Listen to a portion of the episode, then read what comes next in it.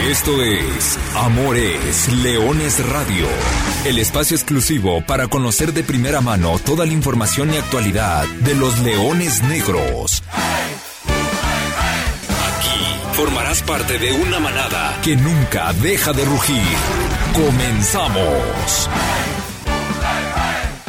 Hola, ¿qué tal? Hola, ¿qué tal? Eh, Muy buenas tardes, sean todos ustedes eh, bienvenidos a una nueva edición de Amor es Leones Radio, el programa destinado para platicar de todo lo que sucede con el equipo de los Leones Negros, con el equipo de la Universidad de Guadalajara, con el equipo que nació grande. Con el gusto de saludarlos, arrancando el sexto mes del año, aquí estamos listos para traer la mejor información respecto a lo que sucede alrededor de los Leones Negros y por supuesto en la Liga de Expansión MX. Ya vendrán algunas novedades. Se está llevando a cabo la Junta de la Liga de Expansión de presidentes y dueños de equipos, donde se determinarán eh, si habrá o no equipo 18 en, en la Liga de Expansión MX para la temporada 2022-2023. Un tema de reglamentos, calendarios y demás. Además, también vamos a platicar de las bajas y el plantel que está haciendo Leones Negros. He escuchado, he leído, me han llegado bastantes inquietudes alrededor de, los Leones Negros porque el día de ayer se hace oficial el anuncio de los jugadores que han dejado la institución, todos ellos eh, mayores, un par de extranjeros, y, y ahora vamos a entrar en ese tema que va muy de la mano para explicar el por qué la salida de algunos jugadores y sobre todo cómo quedará armado Universidad de Guadalajara de cara a la apertura 2022, cuáles serán los objetivos y bueno, ya estaremos empezando más a entrar en lo que es la parte de fútbol cancha, analizar el plantel, posición por posición, qué le puede faltar a Leones Negros y, cómo es el análisis que se hace desde esta trinchera y desde estos micrófonos. Yo soy Arturo Benavides, le agradezco el favor de su atención a quienes nos siguen en el podcast de Amor es Leones Radio. Con mucho gusto, saludo al profesor Carlos Alberto Valdés. Profe, ¿cómo andas? Buenas tardes. ¿Qué tal Arturo? Muy buenas tardes a ti, a Lulú en los controles, a toda la gente que nos escucha semana a semana, ya sea en la versión radio o en la versión podcast. Bien lo dices, hay demasiadas dudas, y lo hablábamos la semana anterior, sobre los lineamientos que tiene el reglamento de alineaciones, de los cupos que tienes para registrar, y a partir de eso tienes que entender cuáles son las características de la competición que afrontas. Entonces, hay dudas por las salidas, sobre todo me parece que hay un nombre muy puntual, que finalmente era uno de los nombres que temporada a temporada decías, caray, se merece una oportunidad por el rendimiento que da, me parece que ya está cerca esa oportunidad para ese jugador, pero más adelante lo estaremos hablando. Lo más importante y lo más destacado que vamos a tener información de primera mano, no suposiciones de que fulanito se va por esto, fulanito se va por aquello, sino desglosar por qué llegan los que llegan y por qué se van los que se van. Y vamos arrancando, vamos arrancando con este tema, profe, porque ya pones ahí el, primer centro, el primer pase y, y arrancamos con la información, que son las bajas, las bajas del equipo, los jugadores que no continuarán. Explico primero el contexto. A partir de la temporada 2022-2023 de esta liga de expansión, cambia una regla importante. Cuando pasa el tema de la pandemia, desaparece el ascenso, arranca la liga de expansión, nos dicen que iba a ser una categoría sub-23. Es decir, jugadores nacidos en 1997 iban a ser menores. Cada año ese número o esa edad de nacimiento se va recorriendo, ¿no? Es decir, hoy fue 97, mañana son 98, etcétera, etcétera, etcétera. Para poner un ejemplo, en Liga TDP los menores son categoría 2005. Es decir, todos los equipos que militan en esa categoría tienen que tener un jugador nacido en ese año durante todo el partido. El próximo año, ese menor pasará a ser 2006 y así sucesivamente. Regresamos a la liga de expansión. El primer año era 97. Para el segundo año se armó una polémica, una discusión, un estira y afloja para darle continuidad a todos estos jugadores que habían recibido minutos y que no pasaran a ser automáticamente mayores. Bueno, se les dio un año más de gracia. Para esta temporada 2022-2023, ahora sí, los jugadores nacidos en 1997 pasan a tener una condición de mayores y los menores serán los nacidos en 1998. Esto provoca un ajuste en el armado de los planteles, pero sobre todo en el de Leones Negros. Y vamos a la otra parte del reglamento. El reglamento indica que tú puedes tener entre jugadores no formados en México, es decir, extranjeros, y mexicanos mayores, solamente puedes tener registrados en tu plantel a 13 jugadores, de los cuales 5 pueden ser extranjeros, 8 pueden ser mexicanos. De esta manera, para este año, jugadores como Daniel Amador, Paul Bellón, Carlos Baltasar y Adrián Eduardo Villalobos, cuatro jugadores, podemos decir, titulares o recurrentes del primer equipo, son nacidos en 1997. Son de la camada, ya lo hemos multimensionado, que quedó campeón en tercera división profesional hace algunos años. Es de esa generación, que fueron los sub-17 cuando este equipo estuvo en primera división. Es decir, traen todo un proceso. Hoy ya pasan a ser mayores. Y entonces ya los cupos se complican, porque tienes esos cuatro y a ellos habría que sumarle a Felipe López, a Juan de Alba, a Romario Hernández, a Marco Granados, además de los refuerzos que van a llegar al equipo, que también son de, experiencia, por ende, mayores. Entonces, dejando claro esta parte, ahora sí podríamos darle paso al por qué y podemos ir entendiendo las salidas o algunas de las salidas que se anunciaron el día de ayer. Sí, así he explicado con peras y con manzanas, se tiene que entender o tiene que quedar más en claro el por qué se toman estas determinaciones. Leones Negros tenía una gran ventaja que era tener cuatro o hasta por momentos cinco jugadores titulares importantes, diferenciales, sobre todo el caso de Baltasar y Daniel Amador, como jugadores que te cumplían con la cuota de calidad suficiente, pero que además te cumplían con el requisito de ser jugadores menores, entonces no te ocupaban una plaza de jugador decirlo entre comillas, especial o, coloquialmente lo podemos llamar como mayor o extranjero. Entonces, a partir de eso, se tiene que entender que al subir la categoría de estos jugadores, te vas a tener que desprender de otros tantos jugadores para seguir con este mismo proceso que, como tú dices y tú mencionas, ya viene de, de hace siete, ocho años, con lo cual le tienes que dar continuidad a este proceso. Y desafortunadamente los jugadores que a lo mejor no tengan ese proceso tan dilatado y tan cocinado, tienen que dejar la institución. Leones Negros el año pasado, la temporada anterior, tenía 10 jugadores. Si le añadimos a los 5 nacidos en 1997 que cambian de categoría, automáticamente Leones Negros pasaría a tener 15. A eso le añadimos los dos refuerzos que van a llegar, son 17. No se puede. No hay manera. El reglamento no te lo permite quedarte con todos. Forzosamente tienes que darle salida a jugadores, no porque quieras, no porque lo decías, sino porque la regla así lo indica, porque hay una limitante, porque esta categoría, en su hipotética, si quieren verlo de esa manera, razón de ser, te obliga a que tengas solamente hasta 13 jugadores con esa condición.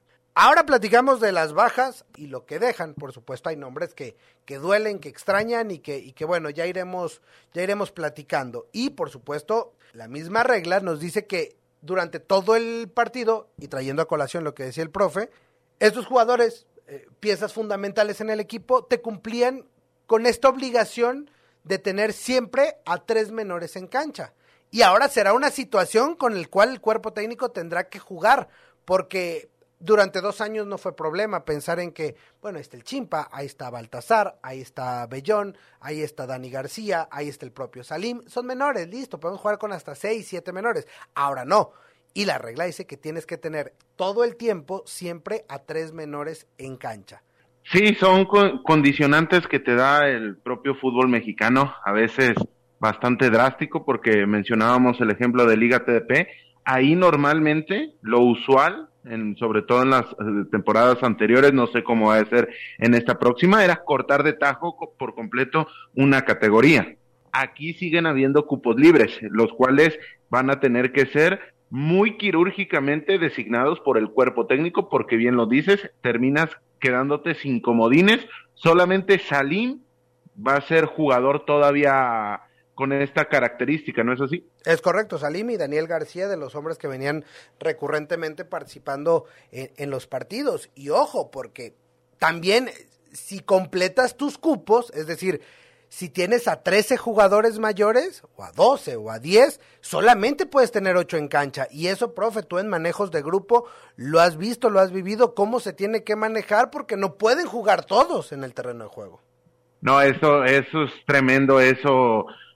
Muchas veces este tipo de, reglas que se utilizan para, para potenciar a jugadores o darles oportunidades a ciertos jugadores con límite de edad, terminan por acabar carreras, y hay que mencionarlo y hay que decirlo como tal, porque si tú, un ejemplo, el caso de Salim Hernández, que me parece que dentro de los nombres es de los más interesantes que puede presentar Leones Negros con estas características. En el caso de que Salim juegue bien y aparte te dé el plus, en automático le quita cualquier posibilidad a Felipe López de participar. Tendría que ser muy destacado, lo que esté ofreciendo Felipe López para mantenerse así. Y eso lo extrapolamos a cualquier posición.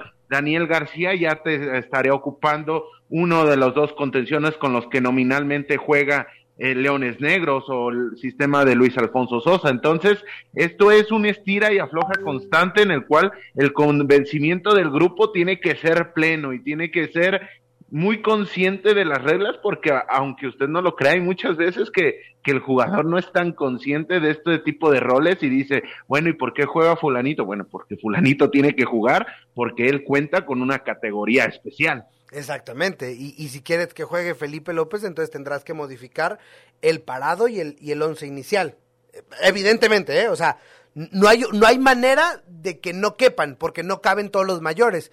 Y seguramente podría esta ser una pregunta recurrente a lo largo de todo el torneo, de toda la temporada. Oye, ¿por qué no meten a todos? ¿Por qué no meten a esto? Porque podrías incurrir en lo que incurrió Alebrijes de Oaxaca o en lo que incurrieron los Tigres en el partido de vuelta de la semifinal. Una alineación indebida porque decidió utilizar a todos sus mayores y no le respetó la regla que dice que en primera división la regla es al menos tres mexicanos siempre en cancha. En Liga de Expansión es al menos tres menores en cancha. Sí, que en la medida que nosotros verbalicemos y nos demos a la tarea de conocer los reglamentos, lo vas a tener mucho más claro. Y esto, esto es la cuestión que un servidor no, no le pasa por la cabeza, porque cuando tú compites en una división con ciertas características del reglamento, estos numeritos los tienes que tener en la mente todos los entrenamientos, todos los partidos. Tus interescuadras tienen que estar en base a este tipo de cosas. Tu, tu armado de las convocatorias tienen que estar pensados y encaminados a este tipo de cuestiones, con lo cual me parece que es muy importante que desde este espacio le digamos a la gente cuáles son las características para que a raíz de eso se cree un análisis mucho más estructurado y con las bases mucho más sólidas. E imagínate, ahora también empieza a jugar cualquier otro factor. Y no lo digo por lo que vaya a suceder con Leones Negros, sino por nuestra experiencia vivida en categorías inferiores. El profe estuvo en una cancha de Liga TDP y sueles tener a tu menor o a tus tres menores eh, muy identificados, pero cualquier lesión te cambia el esquema.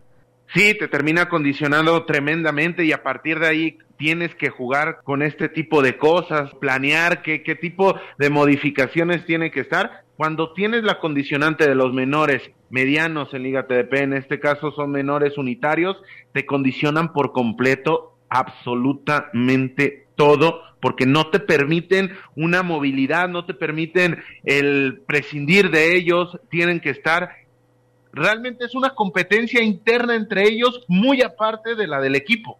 Y a partir de ahí, lo mejor que te puede pasar en, tu plantel es que tengas posiciones repetidas en estas condicionantes, pero estamos hablando de prácticamente una utopía porque el armado es el que es y las herramientas con las que cuentas son las que finalmente son y no le puedes mover mucho más de ahí porque una lesión te hace yo, yo he visto que para cambiar al menor se tengan que hacer tres o cuatro cambios. Entonces, a partir de ahí, es, es interesante, es complejo, pero lo dicho, en la medida de que se hablen este tipo de temas, se pueden entender mucho más lo, lo que pasa dentro de la cancha. Es un factor que juega y que va a ser preponderante. Y arrancamos, profe, ¿te parece con el, con, el análisis del, del plantel? Y, y, vamos con, con, un tema que, que, ya sacamos a colación hace, hace instantes, el tema de la portería.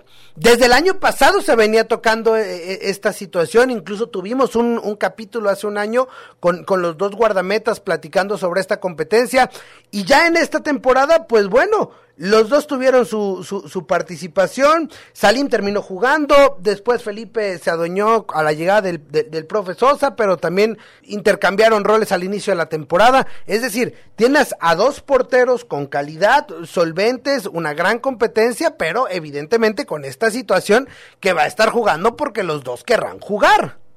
Sí, completamente. Y aquí Pipe parte en desventaja, por lo que ya hemos explicado pero son dos garantías, dos jugadores destacados que, finalmente Leones Negros tiene que buscar potenciar, tiene que buscar consolidar y jugar con esta parte de, de uno o otro, dadas las circunstancias de esto y cómo el desarrollo de sus compañeros también puede llevar a cabo que, que se decante por uno o por otro, mucha más experiencia en el caso de Felipe, en el caso de Salim, un tema de altura más, destacado, pero también tiene la categoría. Entonces, es, es bastante interesante las opciones que tiene Leones Negros y termino con esta palabra. La palabra opciones que finalmente Leones Negros, afortunadamente, en una posición tan importante y tan crucial, de hecho, para mí la más importante dentro del fútbol, Leones Negros tiene opciones, con sus pros y sus contras cada uno, entonces, a partir de ahí, creo que Leones Negros va ganando o va sumando a su proyecto. La defensa, vamos a la defensa. Juan de Alba, Paul Bellón, Jairo González. Evidentemente, ahora platicaremos la salida de Rodrigo Godínez, le abre la opción a la lateral derecha. ¿Quiénes son los que vienen empujando?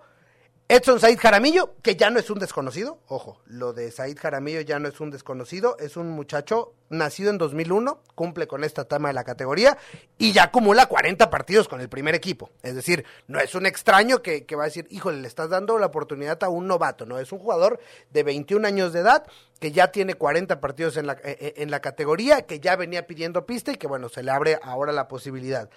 En, eh, en, el resto, quienes completan, Brian Flores, que ya lo vimos, ya jugó incluso minutos, defensa central, espigado, buena altura, ya incluso marcó gol. Moisés Neri, que sí está recibiendo su primera posibilidad de, de hacer una pretemporada con, con, el primer equipo. Aldo Mota, también ya lo conocemos a Aldo, ya tuvo 15 partidos eh, jugados el torneo anterior, que fue su primer torneo con, con Universidad de Guadalajara. Además, Aldo Mota es nacido en el año 2000 y Paco Rábago, ¿no? Otro nació en el año 2000 que tampoco es, e, es un extraño ahí para, para las opciones en defensa que tiene el cuerpo técnico. Y dada la salida de Rodrigo Godínez para terminar y no alargarme mucho con este tema, para mí el mejor jugador de Leones Negros, por lo menos los últimos dos o tres años, ya, ya estaba pidiendo pista, ya estaba pidiendo una oportunidad, finalmente parece ser que la va a tener, entonces enhorabuena para Rodrigo. ¿Y qué es lo positivo? Que Exxon Jaramillo es, de condiciones similares, un poco más lúcido con la tenencia de balón, tiene también este tema del centro bastante desarrollado, es un jugador intenso, es un jugador rápido que tiene sus lagunas en defensa, pero creo que está con el técnico ideal para ir puliendo en el momento de la reconversión, el momento de no perder la marca, etcétera, etcétera, la atención en todo este tipo de detalles y que finalmente también tiene gol, que es una de las cuestiones que te aportaba el caso de Rodrigo Godínez en el centro de la saga, un Paul Bellón que ha crecido enormidades, sobre todo la última temporada, acompañado por un defensor bastante sobrio, bastante cumplidor. Me parece un jugador ideal para este Leones Negros, como lo es Juan de Alba. Y por el costado izquierdo tienes la, la opción de Jairo González, que no sé qué tanto le vaya a dar oportunidad a Rábago, pero Rábago desde hace tiempo ya era uno de los habituales dentro de los once o por lo menos dentro del grueso del plantel. y además Jairo te da esa posibilidad de, de también poder moverse al centro del campo, donde aparecen Romario Hernández y Daniel García Guzmán, es decir, los mismos dos que fueron los recurrentes durante todo el torneo, durante toda la temporada. Atrás de ellos, dos juveniles. El chiapaneco Beline Toledo, que ya jugó en su momento, debutó en Copa MX, y Alejandro Carrión, que salió a la banca. Los dos eh, juveniles que vienen empujando fuerte, hombres de, de, medio campo, los conoces, profe, nacidos en el 2002, pero en el esquema titular, si lo quieres decir en eso, no hay modificación en esa parte del centro del campo. No, y aquí es donde empezamos a jugar con estas opciones. ¿Por qué? Porque las características del medio campo van a venir en base a la decisión que se tome con el tema de los menores.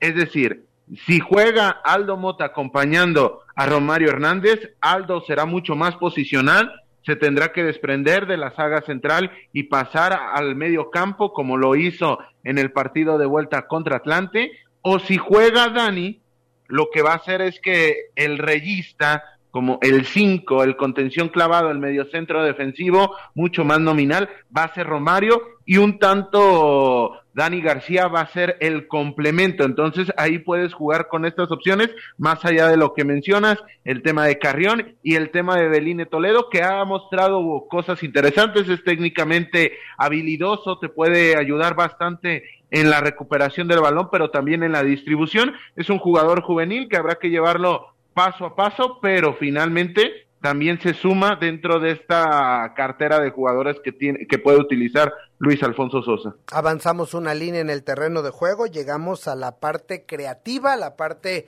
importante, a la zona de creación, volantes ofensivos, mediocampistas ofensivos, aparece Daniel Amador, aparece Carlos Baltasar, Adrián Villalobo, Wilber Rentería, los cuatro ya conocidos y experimentados. Aparece el caso de Juan Pablo Asensio y del cachorro Luis Miguel Igareda, que ya ambos tuvieron eh, minutos en el, torneo anterior, y aparece uno de los dos refuerzos que llega a esta institución. Me dijeron que del plato a la boca se cae la sopa, así que como todavía no me dan chance de decir el nombre, pero ya sabemos quién es ¿Y qué condiciones le pueden aportar al equipo, profesor? Y aquí es donde Leones Negros tiene carta abierta en cuanto a opciones y calidad. Me parece que, que desde ya lo pongo como uno de los dos o tres equipos con más calidad en esta zona del campo. Tienen las opciones de la verticalidad con el caso de Asensio, con el caso de Igareda, que tendrán un mano a mano bastante férreo bastante importante por ver quién se convierte en la primera opción dentro de esta baraja de, de jugadores. También tienes la creación con, con, el esférico que te puede presentar Daniel Amador y Carlos Alberto Baltasar, que tiene que tienen características similares, un poco más pegada del chimpa, un poco más de arrojo en el momento de sacarse rivales, y también el caso de Baltasar le aventaja un tanto en esa asociación con los compañeros. Son de las opciones que presentan. Y como bien lo dices, Marco Granados y el caso de Wilber Rentería. Me parece muy destacado y muy positivo que alguien como Wilber, que venía haciendo bien las cosas, sobre todo en el primer semestre, el segundo le costó un poco más con el tema de ritmo, de la lesión que venía carreando, pero ese nombre puntual me parece muy interesante, más allá de los refuerzos que ya mencionamos. Y, simplemente para cerrar eh, la zona de definición, junto a Marco Granados aparecerá otro goleador, que es el refuerzo, que ya en su momento eh, se dará a conocer, además de los dos jóvenes que también estarán ahí peleando, tratando de ganarse un lugar, Jesús eh, Garibay y el más joven de todo el plantel en estos momentos, el juvenil Gael Monteón, nació en el año 2003 y que después de su buena actuación, buena temporada en, Liga TDP, bueno, ha recibido la posibilidad de incorporarse al menos a realizar esta pretemporada melenuda.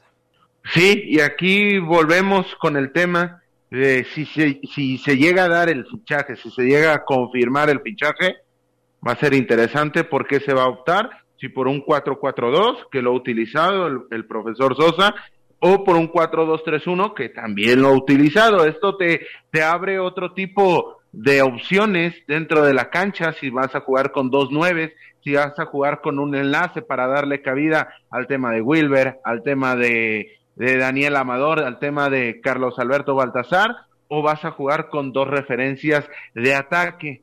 Los juveniles tendrán que probar su valía, tendrán que probar sus condiciones en los pocos minutos, aquí sí les vaticino poca participación, pero estará en ellos ganarse la oportunidad, no solamente en los minutos que tengan en cancha, eso es lo más importante, pero también en los partidos amistosos que se vendrán y por qué no en los, en los propios entrenamientos. Profe, las posibilidades de los refuerzos. Ya andan circulando los nombres. Dame tu punto de vista. Ya tendremos tiempo de incluso platicar con ellos. Eh, cuando se confirme, hay que firmar un contrato y hay que que culminar todos los procesos normales. Pero bueno, de lo que se habla está muy avanzado, las dos posiciones y los nombres propios. ¿Qué te parecen? Espectaculares, espectaculares, sobre todo son jugadores de ofensiva, hay que decirle a la gente, son jugadores de ofensiva, volante creativo por las bandas y otro es una referencia, una garantía de goles. Hay que, hay que tenerlo muy en cuenta, jugadores experimentados, jugadores que, te, que las buenas actuaciones que tuviste semestres anteriores, los dos últimos, te permite acceder a estas realidades de jugadores porque les seduce el tema del proyecto, porque en liga de expansión es complicado pagar por una ficha, entonces el jugador tiene que llegar muy convencido en esta parte. Me parece que desde la llegada de Ismael Valadez, ha habido otros grandes jugadores, pero desde la llegada de Ismael Valadez, no se hablaba de un nombre tan grande para llegar a Leones Negros, sobre todo por la actualidad y por lo que te viene mostrando. Marco Granados vino, vino de Irapuato, venía de romperla por completo en Liga Premier, pero sí en Liga Premier. Otro tipo de jugadores, Cristian Álvarez, el Recodo Valdés, que venían con recorridos importantes dentro de su trayectoria, pero no llegaban en su prime. Y el nombre que se menciona, el nombre que se maneja, sí llega en su prime, viene de una gran temporada, viene de ser uno de los jugadores más determinantes dentro de la división y es aunado un volante creativo que es una garantía de generación de fútbol que conoce de pe a pa la división y que finalmente apuntalarán de gran manera el plantel de Leones Negros. Si se emocionó el profe Carlos Alberto Valdés, espero que la afición melenuda también se emocione cuando se den a conocer los nombres. Ahí está el plantel entonces de los Leones Negros para el Apertura 2022 que está programado, profe, para arrancar dentro de tres semanas. La Liga de Expansión estará arrancando el fin de semana que le llaman el fin de semana de campeones, por ahí del viernes 24 de, de junio, 25 y 26, tratando de como ese, ese fin de semana solamente se llevará a cabo el, la ceremonia del balón de oro y el partido este entre supercampeones, creo que le pusieron entre Atlas y Cruz Azul, se va, se va a arrancar en fin de semana, que eso me parece puede ser bueno.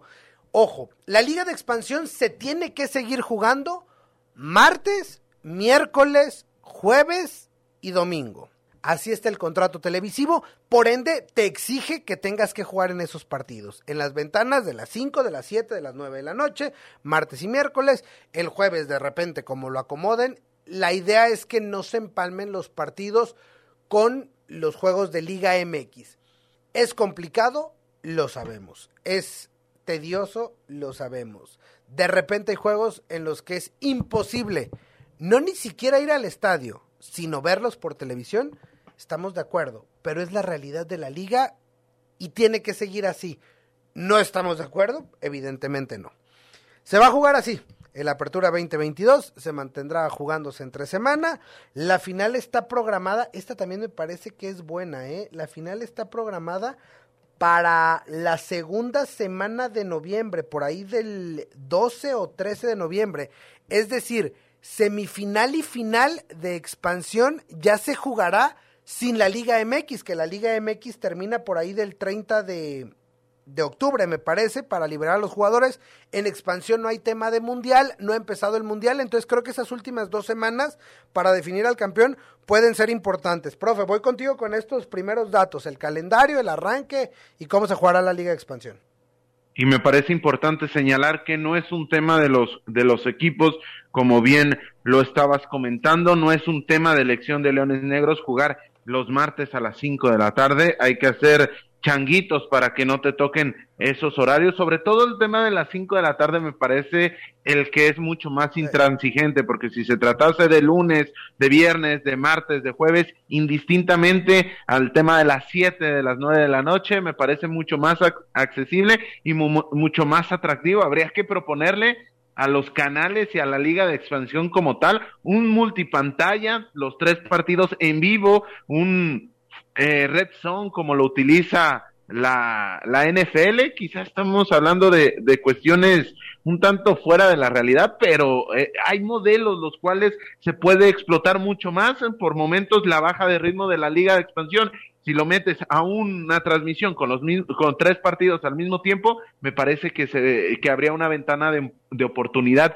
interesante porque le estarías dando a la gente tres opciones o, o, información de tres partidos diferentes. Pero bueno, esto ya es otro tema y sí lo, lo mencionas también interesante que vayas a estar en una franja en la cual ya no compitas con la Liga MX y esto te va a propiciar horarios mucho más atractivos para la definición, para que no no haya temas climatológicos, más allá de que también el tema climatológico va a quedar solventado por las fechas, ya no estamos hablando del mes de mayo a las 5 de la tarde, como fue la final de este torneo de la Liga de Expansión, con lo cual le vamos dando forma, ya hablamos de temas deportivos, ya ahora estamos hablando de temas un tanto más estructurales, pero vamos anticipándole a la gente de qué se va a tratar esta siguiente temporada. Y hablando de, de esos temas estructurales, todo parece indicar dos cosas. La primera, Alacranes de Durango será el equipo número 18 para la próxima temporada, es decir, habrá un partido más por semana y eso podría abrir una ventana los días viernes o dos juegos en domingo. Ya veremos. Esa es una. La otra es, es que el punto de visitante deje de existir en la liga de expansión. Esos cuatro puntos. ¿Por qué? Por una simple razón. Si usted ve la tabla general de la apertura 2021, del clausura 2022, con punto extra y sin punto extra, la tabla general es idéntica. Se hizo la petición o en su momento de que esta propuesta durara tres años. Recordarán justamente en, la temporada de cancelada por la pandemia, las dos de Liga de Expansión ya pasaron. Me parece, o al menos a mí, no cambia mucho ese punto extra y me parece que sí medio confunde el hecho de que ya no puedes sumar y solamente en los tres primeros partidos pero bueno, son, son, los últimos dos temas que vienen. Para Leones Negros, partidos amistosos, arrancando este sábado en León, Guanajuato, en ese partido que ya se ha vuelto una tradición y que bueno, ya estaremos platicando la próxima semana los siguientes encuentros confirmados, Tapatío, Correcaminos y justamente el equipo de Alacranes de Durango, que me atrevo a decir puede ser el equipo número 18. Sin más, profe, pues últimos comentarios antes de despedirnos qué bien le hace al fútbol mexicano el ascenso de Alacranes. Más allá de la plaza per se, lo hicieron bien deportivamente hablando y van a tener su premio. Eso es, es importante y es crucial señalarlo, que bien le hace al fútbol mexicano este tipo de cuestiones. Y este tema del punto, sí, por, lo, por momentos era bastante contradictorio que estabas a un gol de sumar cuatro o de sumar uno. Entonces, fue una medida que, que llegó para buscar más, más espectáculo, pero que finalmente no sé si consiguió su cometido, entonces regresar a lo más sencillo, sobre todo por lo que bien mencionabas del tema de que era bastante confuso, siete partidos en uno ocho, eh, eso era bastante engorroso, así que se terminó el programa, un programa bastante interesante el que tuvimos el día de hoy. Gracias, profesor Carlos Alberto Valdés. Bueno, ya está usted bien informado de todo lo que sucede en el equipo de la Universidad de Guadalajara. A nombre de todos los que hacemos posible este programa, gracias, soy Arturo Benavides. Simplemente le recuerdo que goles son amores y amor es leones. Buenas tardes, buen provecho y arriba los leones negros. Hasta aquí llegamos. Gracias por ser parte de esta manada que nunca deja de rugir. Los esperamos el próximo miércoles en Amores Leones Radio.